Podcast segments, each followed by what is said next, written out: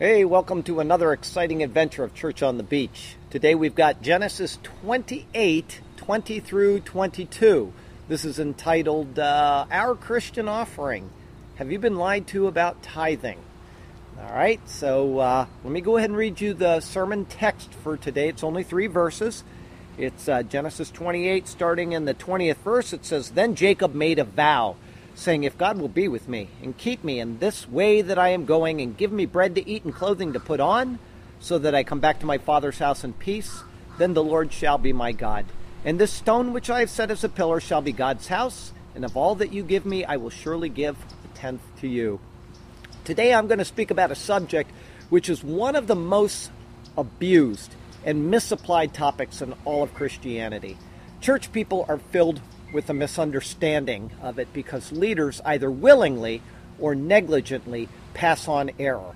Personally, and I have to tell you this, this is one of the issues that gets me more upset than almost any other, and it is one that has led me to stop listening to some of what I used to consider some of the best preachers in America, simply because if they cannot handle this particular issue properly, then they cannot, in my opinion, be trusted to handle any other issue properly either. The subject is tithing. And today, you're going to hear directly from the Bible what tithing is and how it was, past tense, to be applied. I hope, I trust, and I pray that you will listen carefully and then act properly and without coercion in your Christian, Christian giving in the future. Our text verse for today comes from Galatians chapter 2. It's the 21st verse. It says, I do not set aside the grace of God, for if righteousness comes through the law, then Christ died in vain. Tithing is a concept which was mandated under the law. If we believe that we can somehow attain righteousness by adhering to this precept or any other precept found under the law, then we have a fundamentally flawed view of our relationship with God. Paul says that if righteousness comes through the law, then Christ died in vain.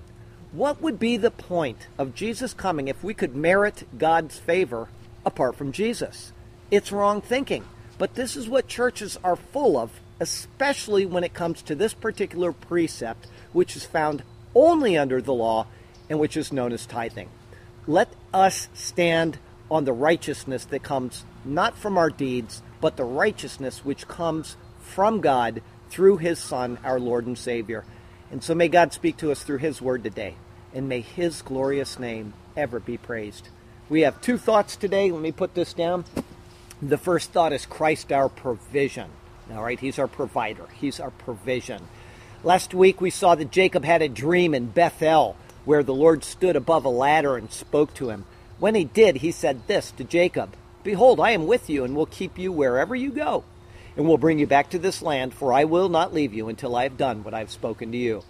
Now that he's awake and he's ready to continue on his journey, Jacob utters a vow of promise to the Lord, which is verse 20. Then Jacob made a vow, saying, If God will be with me, and keep me in this way that I am going, and give me bread to eat, and clothing to put on.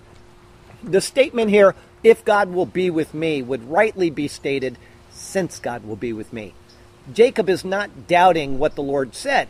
Instead, he has every reason to believe that he would be with him, just as the vision indicated. In essence, since I know that this is so, and he will keep me in the way which I go, and will meet all my needs, thus will follow my righteous deeds. This is Jacob's thought to us. Verse 21 So that I come back to my father's house in peace, then the Lord shall be my God. In the previous verse, Jacob said, If God will be with me. Now he says, Then the Lord shall be my God. We have to look all the way back to the beginning of the vision when Jacob lay down to sleep to understand this. There it said, Then he dreamed, and behold, a ladder was set up on the earth, and its top reached to heaven. And there the angels of God were ascending and descending on it. And behold, the Lord stood above it and said, I am the Lord God of Abraham your father, and the God of Isaac. The land in which you lie, I will give to you and your descendants. The Lord identified himself to Jacob in the vision, but Jacob already knew about the Lord from the past, including the blessing which his father uh, bestowed upon him before he left. So we know that Jacob is not saying here that if God will do these things, that he will accept the Lord as his God. That's already the case. What he is saying is that he will be all the more eager and willing to serve the Lord. As I said, the previous verse gives the idea since God will be with me. Because God will be with him, he says, the Lord will be my God. Now, to help you understand this, we could use two friends as an example. One is going on an adventure trip, and the other has a lot of money, and he has a lot of resources, and he promises to help out his friend while he's out on his trip. The one heading out says, Since you will be with me and have ensured that I'll be taken care of, you will certainly be my friend. They're already friends. But what he is saying is in a manner which indicates not just friendly friendship, but helping friendship as well. Jacob is now saying the same about the Lord. Since you will be with me, you will be the Lord to me. And now we can see our relationship with Jesus in this as well. The book of Hebrews, quoting the Lord, has said, I will never leave you nor forsake you. And our reply of confirmation would be, Since you will never leave me nor forsake me, you will be the Lord to me indeed. We're not saying that something isn't already true. We're saying that something is true in an absolutely certain way. It is an act of gratitude from our lips, and it is the same from Jacob's lips to the Lord in this particular verse. And now, gracious we should be, or grateful we should be, since you will never leave me, nor will I be left as forsaken. To you all glory and honor and praises be and in you my peace and rest is taken. And that leads to our second thought today, which is Christ our reward. He's our provision, He's also our reward. Verse 22 And this stone which I have set as a pillar shall be God's house. Now, if you missed the symbolism of the ladder, the stone, and everything else in Jacob's vision in last week's sermon, it would be good for you to go back and watch that. The stone is a picture of Christ. He is the pillar of God's house. He is the foundation of God's house. He's the cornerstone of God's house, and he's the capstone of God's house. Jacob is going to be back someday to fulfill his vow.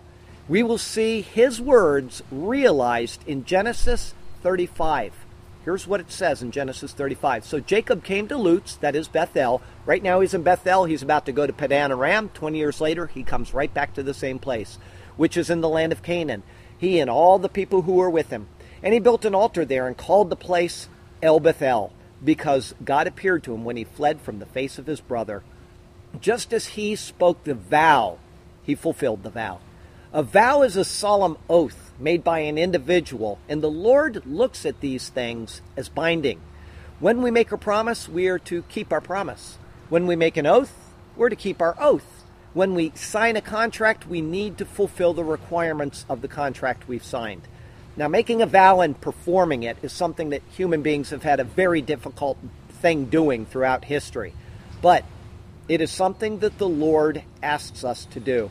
In the 50th Psalm, David says these words Offer to God thanksgiving and pay your vows to the Most High. Then in the 76th Psalm, Asaph tells us the same thing. He says, Make vows to the Lord your God and pay them. And even in the 66th Psalm, we see words which almost reflect Jacob's state right now in Genesis. It says there, I will go to your house with burnt offerings. I will pay you my vows, which my lips have uttered, and my mouth has spoken when I was in trouble. Jacob's in trouble right now. His brothers said he's going to kill him, so he's fleeing off to Padan Aram. He makes a vow, he's spoken it, his lips have uttered it, and so he pays his vows when he returns in Genesis 35. He even says here in the Psalms, I will go into your house with burnt offerings, and that's what Jacob is doing on his way back through Bethel. So you can see how it's being mirrored, what Jacob did in the Psalms. A vow is something that is offered by our free will, and therefore it is something that is not required. By making a vow, we are giving our word. If our vows mean nothing, then our words mean nothing and they can't be trusted. And I got to tell you what, there is nothing less exciting than being around someone who can't be trusted. Each one of us has made vows, and surely each one of us has failed in those vows. But past failure is no indication of future results. So, what we need to do is to do our utmost to determine before others, and especially before God, that we will stand by our words and be counted as trustworthy people. All right, verse 22 continues And of all that you give me, I will surely give a tenth to you. Jacob now vows a tenth of what the Lord gives him back to the Lord. Notice, though, it doesn't say how the tenth is going to be given, and the Lord does not use money. Therefore, the discretion for the giving is left up to Jacob. Will, will he give a tenth for maybe taking care of the poor? Or is he going to give a tenth for building and taking care of an altar? Is he going to throw a big party for his family and rejoice in the blessings of the Lord with songs and praise? It doesn't say, and there is no indication later what he did. The promise is made and nothing else is stated. And this is very important, and we cannot skip over this fact. Also, what is equally important is that these verses are what we would call descriptive. They are not prescriptive. They describe what happened, but they in no way prescribe to us something that we are required to do. Now, the first time that giving a tenth is noted in the Bible was back in Genesis 14 when Abraham slaughtered the four kings of the east. He came back into the land and he was down around the area of Salem. He met a man Mel- named Melchizedek, and here's what it says it says, Then Melchizedek, king of Salem, brought out bread and wine. He was the priest of God Most High. And he blessed him and said, Blessed be Abram of God Most High, possessor of heaven and earth. And blessed be God Most High, who has delivered your enemies into your hand. And he, meaning Abraham, gave him, Melchizedek, a tithe or a tenth of all. This account of Abraham is, just like the account with Jacob, descriptive. It is not prescriptive. It describes to us what happened, but it in no way prescribes that we are to do the same. Now, this is the first time that I have ever brought up Christian giving in any real sense in any sermon that I know of. I've spoken about it in Bible studies. I have a page dedicated to it on my website, but now I'm going to preach on it, and I would really, really hope that you will pay attention closely. My first point for you is something that either you weren't listening to or that possibly you just misunderstood earlier when I said it. We are not under the law of Moses. In fact, the New Testament says often, and it says explicitly, that the law is set aside in Christ. It is obsolete, it is done, it is finished. We cannot insert the Old Testament into the New Testament Christian living without inserting heresy. It's that simple. We are, as the Bible tells us, living in the dispensation of grace.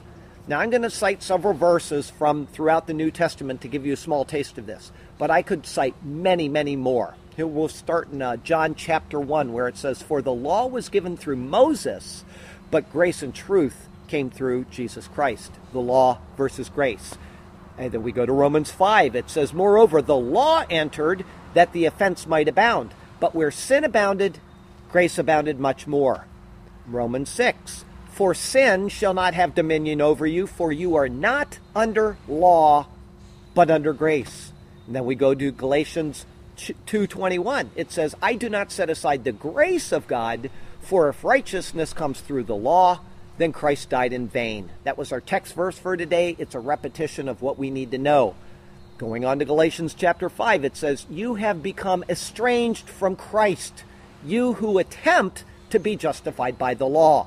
For you have fallen from grace. And then we come to Hebrews chapter 7. In the book of Hebrews, it says explicitly three times that the law is done. Here's one of them. It says, For on the one hand, there is an annulling. Annulling means to make void or to end or to make obsolete. There is an annulling of the former commandment because of its weakness and unprofitableness. For the law made nothing perfect. On the other hand, there is the bringing in of a better hope through which we draw near to God. That is the grace of Jesus Christ. I could cite many, many more verses, but the Bible is clear. In Jesus, the law is set aside. If we attempt to be justified by the law, meaning living out deeds of the law to pre- please God, then we have fallen from the very grace which was bestowed upon us in Jesus Christ. Just as it should be, we are to hold to salvation by grace by grace of Jesus and by his mercy and not through deeds of the law. This is what brings salvation. This is what preachers all around America will preach week after week after week, again and again and again and again. And yet, when it comes to money, all of this grace is thrown to the wind and the law almost inevitably gets reintroduced. One of the most common Bible quotes that you will hear on the subject of giving is Malachi 3, verse 8. Here's what it says Will a man rob God? Yet you have robbed me. But you say, In what way have we robbed you? And God's divine answer, In tithes and offerings. After hearing this in a New Testament church, you're going to be given an hour sermon on how you've been stealing from God if you don't give 10%, just as the Bible says. And make it pre tax because if you don't, you know, taxes just don't count. So you're made to feel guilty. You're made to feel shamed about it. And if you don't follow through with what they tell you, then of course you're not a very good Christian. Never mind that Malachi was written when? It was written under the law. The concept of tithing is mentioned in only two contexts in the New Testament. The first was Jesus speaking under the law. Now let's get this straight. Everything that Jesus did, every word that he spoke, everything that happened in his life happened under the law. Even though it's recorded in the New Testament, until the night of the Last Supper when he instituted the new covenant, he was fulfilling the law for us. That's the purpose of the Gospels, is to show us the fulfillment of the law in Jesus Christ. So everything he said was under the law. And when he spoke about tithing, it was to the scribes and Pharisees about the wrong intent of their tithes. These can be found in Matthew 23, in Luke 11, and in Luke chapter 18. The second time that tithing is mentioned in any context in the New Testament is in Hebrews chapter 7, which is the verses that I just cited about the law being annulled. It is merely using the giving of tithes under the Old Testament to demonstrate the greatness of Melchizedek, not as any sort of requirement. Having said this, you now know that tithing is not in any way a New Testament concept. It was a practice that was given specifically to the people of Israel and to them alone. It is, like the rest of the law, set aside in Christ. Does everybody follow so far? Do you understand what I'm saying? All right. But I want you to do something. I want you to understand what tithing was from the Old Testament itself so that you are never duped again by preachers who would so mishandle the Bible. And the reason why I say that is because people will say, yeah, tithing is out because of the law, but I still believe that you should be giving because that kind of sets the precedence of 10%. Well, let's see what the law actually says about tithing. Now, what I'm going to do is I'm going to quote you directly from the Bible. Listen carefully as I do. I'm going to stop from time to time and I'll give you some explanation of what's being said. But I want you to remember, I did not write these verses. God did through Moses, and they are right in your Bible. Okay, so get your Bible out and follow along if you want to. The first one comes from Leviticus chapter 27. It explains what a tithing is. It is 10% of everything that comes from the land but it doesn't describe the what of the tithe or the when of the tithe. It just describes what it is, okay? I'm going to read it to you now. And all the tithe of the land, whether the seed of the land or the fruit of the tree, is the Lord's. It is holy to the Lord, okay? It's an agrarian society. They grow crops and they have herds, all right? And that's where they get their money from. America used to be an industrial society. Now we're kind of a service oriented society, but we get our money through wages. They got their money through actually growing their own produce. Okay? Verse 31 If a man wants at all to redeem any of his tithes, he shall add one fifth to it. So if he has a bag of especially good grain and he wants to buy it back, the Lord gives him the provision of buying that grain back, and he just adds a fifth of the value to it, and that becomes holy to the Lord. Okay? And concerning the tithe of the herd or of the flock, of whatever passes under the rod, Here's the shepherd, he's got a rod, and all the animals go under it, and he counts them. And as he counts them, it says, The tenth one shall be holy to the Lord. That is the holy tithe. It doesn't say what to do with it, it doesn't say when to do with it. It just simply describes that this is the tithe. Okay? In Numbers 18, it begins to explain what was to be done with the tithes. It says there that the Levites are given the tithes in Israel for the work that they perform the Levites are like ministers. They're in all the towns of Israel and they're telling people what to do and they're acting as judges and ministers. In that explanation, it says this For the tithes of the children of Israel, which they offer up as a heave offering to the Lord. So it's not all the tithes, it's a certain portion of the tithes. The tithes which they offer up as a heave offering to the Lord I have given to the Levites as an inheritance. Therefore I have said to them, Among the children of Israel they shall have no inheritance. The Levites are not given land, they're not required to go out and grow crops. They get their sustenance from the people of the land. Okay? After this, the Levites have received their portion of the tithe. They are to offer up their own heave offering from that and take a 10% out of that to give to the priests, which is a different class in Israel. Here's what it says Thus you shall also have a heave offering, speaking to the Levites, to the Lord from all your tithes which you receive from the children of Israel, and you shall give the Lord's heave offering from it to Aaron the priest. The people of Israel give 10%, a heave offering, that goes to the Levites. The Levites then take 10% of that and give it to the priests. This is very clear, and I'm sure that any preacher would use it to justify his stand to tell you that you should be giving them a tenth of what you make. Okay? But the silence becomes deafening when we get to Deuteronomy. There we will see the entire picture of what the tithe meant within the nation of Israel.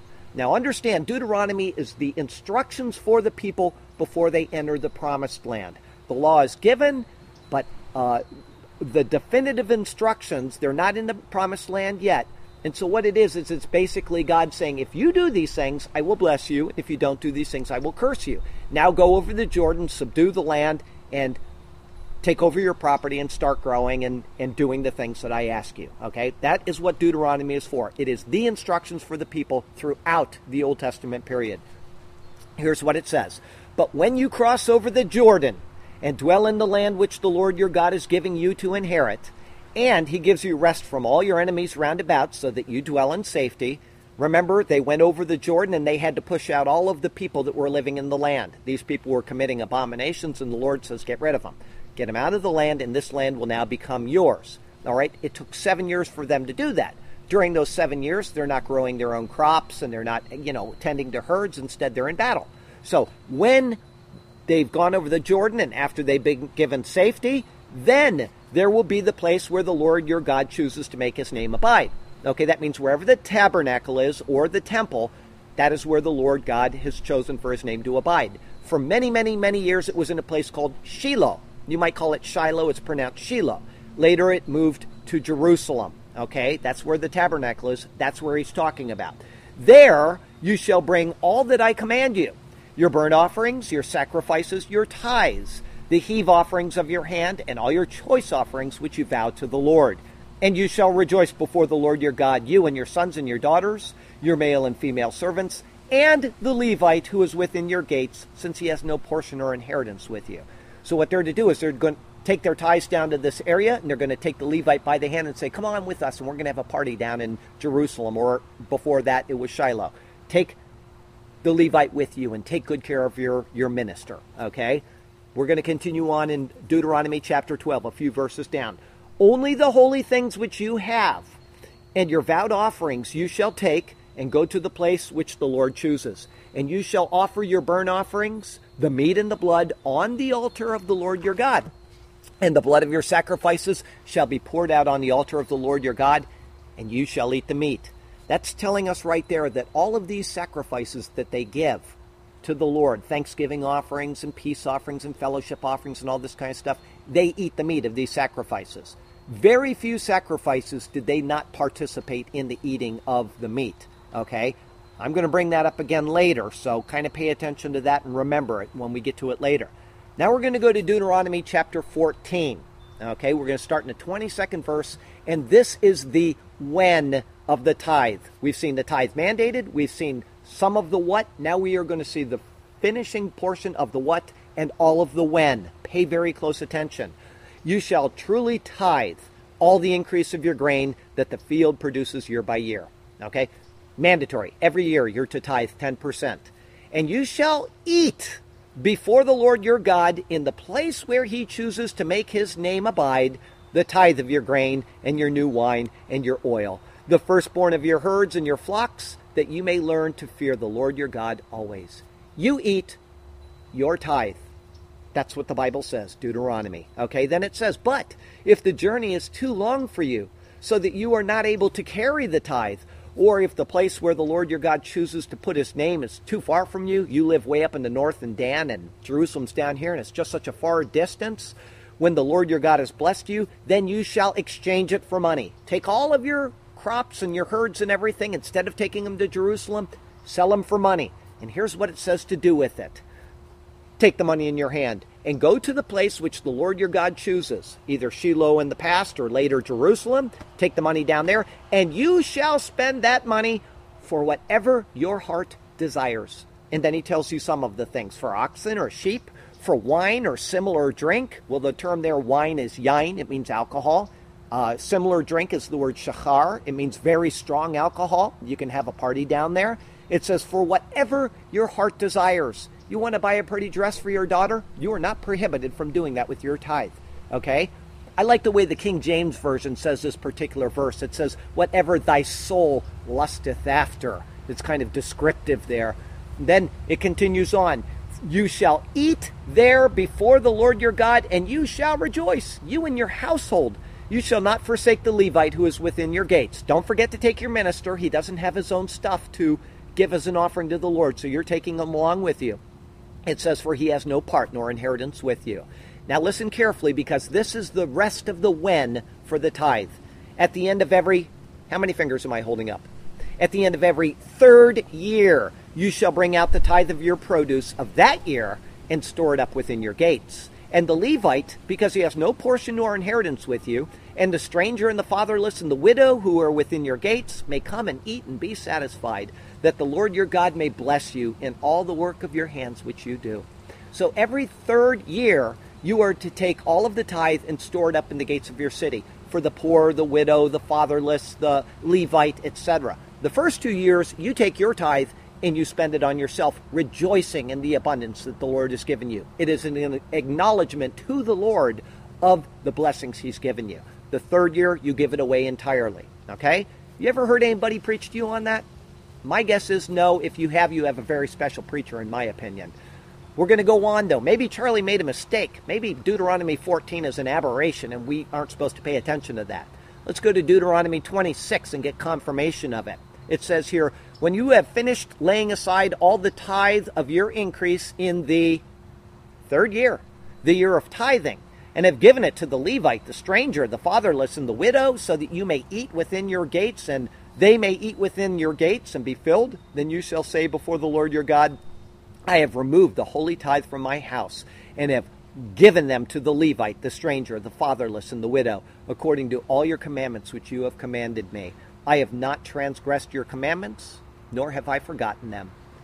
Okay? Says it twice in the Old Testament. Says something once, we want to do it. If it says it twice, then you need to pay attention. God is telling us what to do with something. It actually says it a third time. It's in Amos 4 4.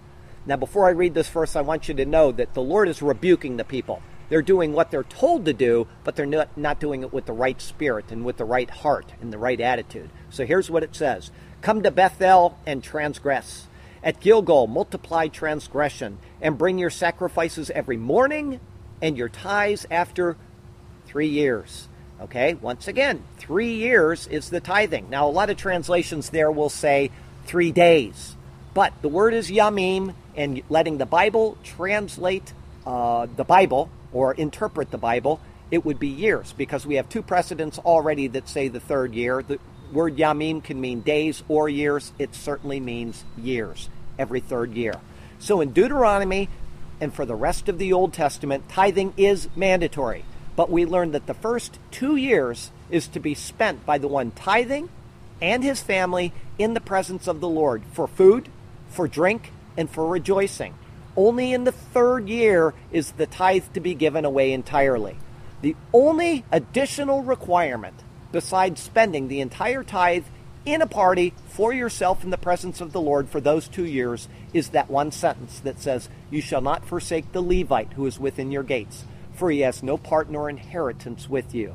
This explains the verses back in Numbers 18. Okay? That's your minister. That's what he needs to live on. Take care of him. This actually, though, became a means of stimulating economic growth and yet t- tending to the needy at the same time without any undue burden on the people. Okay? It was to remind them of the provision of the Lord and the blessings that he had given them. They take all of this produce and all of this money down to Jerusalem. They spend it in the presence of the Lord, and the economy gets established. And that means there's more money within the economy. The economy grows. The needy are taken care of even outside of the tithing year because now they can work and they can do certain things. So, what is happening in America is exactly the opposite. The government is taking our money and they are giving it to the poor rather than it coming from the people and stimulating the economy. So, what's happening is we are getting two classes of people the very rich and the very poor. And this isn't because of uh, the Republicans, this is because of the Democratic redistribution of wealth, which naturally leads to the economy failing. It gets away from the principles of the Bible. If you take your money and you spend it in the way that is given in the Bible, then the economy will grow and there will be less poor, not more. We have it exactly wrong in America right now. So keep that in mind that th- this is actually a means of stimulating the economy while taking care of the poor. Three times a year, the Bible clearly shows us that, or actually three times in the Bible, it clearly shows us that the third year is the year of giving away the tithe. Despite this, it is almost never mentioned by anyone. Instead, I know that preachers love to shame their congregations into giving, and that from an Old Testament precept which doesn't even apply in the New Testament anymore. But what is even more despicable, and I got to tell you, this just eats me up. There are preachers out there who actually say that the words about the third year tithe is an extra tithe, that you have to give away your 10% every year and give another 10% in the third year. And that is flat out lying. I got to tell you what, one who would presume to do this is the prime example of someone who should never be allowed to speak from the pulpit again, ever. It is greed over grace. That's exactly what this is. Imagine the nerve of standing in the pulpit and saying something like this and knowing that not one single person in your church would dare to question your authority or to even bother and go check. And you wonder why week after week after week, I tell the people in the church, I tell people on the video to check their Bible, read their Bible, and never trust your preacher about anything. Go check for yourself. Don't trust Charlie Garrett. You read the Bible because if not, you get led astray like this. And this just gets perpetuated because the next guy comes in and he teaches the same thing because he thinks it's right. I got to tell you what, I saw what I used to think was a highly respected, supposedly a highly respected preacher say exactly this one time on TV. He was saying, Yeah, this is a third, this is an additional tithe in the third year. And I thought this is the most shameful display of lying that I have ever witnessed on the subject of giving in my life. I was utterly appalled when I saw this.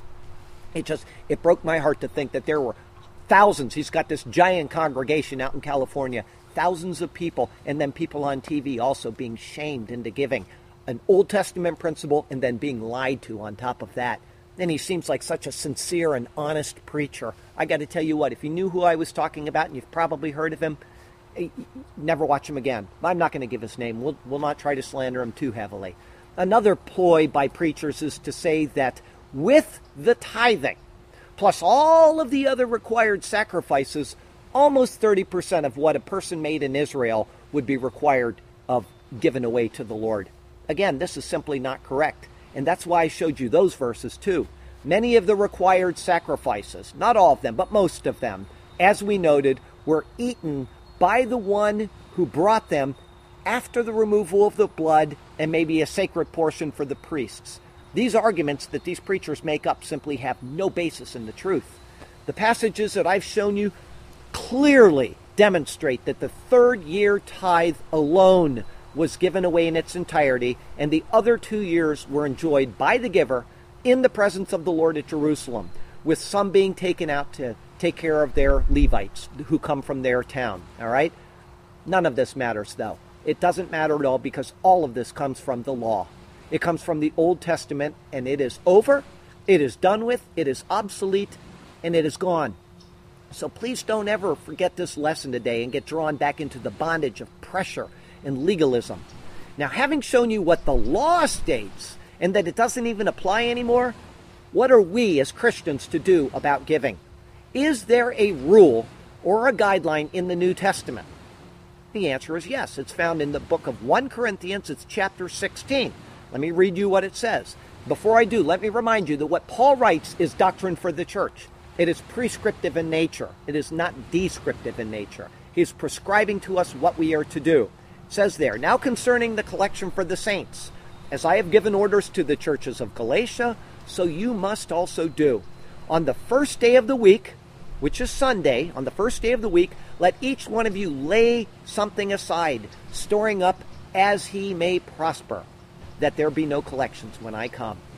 There you have the only real direction given to any New Testament saint. Lay something aside, storing up as you may prosper. So the question is, what is prospering? Guess what? It doesn't say. It is different for each individual. Have you been freed from an addiction like smoking or drugs or alcohol or maybe gambling? The money that you used to spend on those things could be given away, couldn't it? Aren't you prospering because of the change? You didn't need it for something else then. Why should you need it now? Or if you can give away just a flat 10%, then that's how the Lord has prospered you. You know, I heard on Christian radio one time about a guy who started a company and he just decided, I'm going to give away 10% of what I make. All right, that's my, my vow to the Lord. And he did. And the Lord prospered him so much that he actually now gives away 90, 90% of what his company makes to the Lord. I got to tell you what, that is a very true and a heartfelt acknowledgement that the Lord has in fact prospered him. As John Wesley states about this particular concept, the tenth is a very fit portion to be devoted to God and employed for Him. Though as circumstances vary, it may be more or less as God prospers us. In 2 Corinthians chapter 9, Paul tells about the spirit of giving and the reaping which results from it. Now, let me read you these verses. I need to give you an explanation because people will misuse these verses as well, but let me read it to you first. But I say this He who sows sparingly will also reap sparingly. Well, that's kind of obvious. If you've got an acre of uh, field and you only sow 10 feet of that acre, you're only going to reap 10 feet of what you've sown. That's it. But he says, and he who sows bountifully will also reap bountifully. You've got an acre and you fill it up with grain, more grain is going to come out and you're going to reap bountifully. But you have to work for it. That's how you prosper, is getting your hands dirty and getting to work. Then he goes on. So let each one of you give as he purposes in his heart not grudgingly or of necessity, for God loves a cheerful giver. God loves you when you give out of a willing heart. If you're giving grudgingly, or somebody says you need to give 10%, or you're going to go to hell, or some stupid thing like that, and you're giving out of that reason, God doesn't love it. He loves it when you give cheerfully and just willingly out of a grateful heart. Okay? And we don't want to misapply these particular verses that Paul's saying about sowing and reaping either. A lot of preachers do. They say if you sow in, you're going to reap a great harvest. And they're implying if you give them $10, you're going to get $100 back. God is not an ATM machine. We cannot expect to put in and get more out. That's perverse thinking, and it's also illogical. It doesn't work that way. Our reaping may be in money. He may bless us in our business or in the work of our hands, or it may simply be in joy from having given. Isn't that a type of reaping? If you have a job that makes $15 an hour and somebody says you send in $1,000 to my ministry and you'll make more money, where's it going to come from? You only make $15 an hour.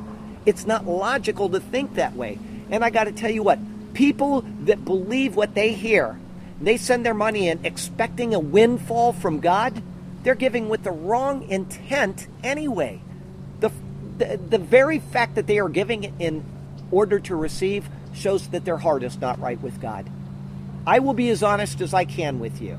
If you don't give to this ministry, and I'm talking to the church this morning about this, and on anybody on YouTube who benefits from these sermons, I have a building now as you know the pastor of the church. We cannot survive in that building without with uh, expenses. We've got insurance, for example. We've got property taxes. We've got maintenance. I have a salary that I'm going to need to make in order to pay for my wife, who hopefully will retire soon. If I don't make money in that, then I'm going to be out. Okay, that's reality. And that's the same with any church. If you attend a church and you don't give, that pastor can't feed his family. The church can't maintain itself, it can't pay its bills. That's reality. So, in support of this, we would go to Galatians 6, verse 6. Here's what it says Let him who is taught, meaning anybody in the congregation or anybody who watches faithfully on YouTube, share in all good things with him who teaches.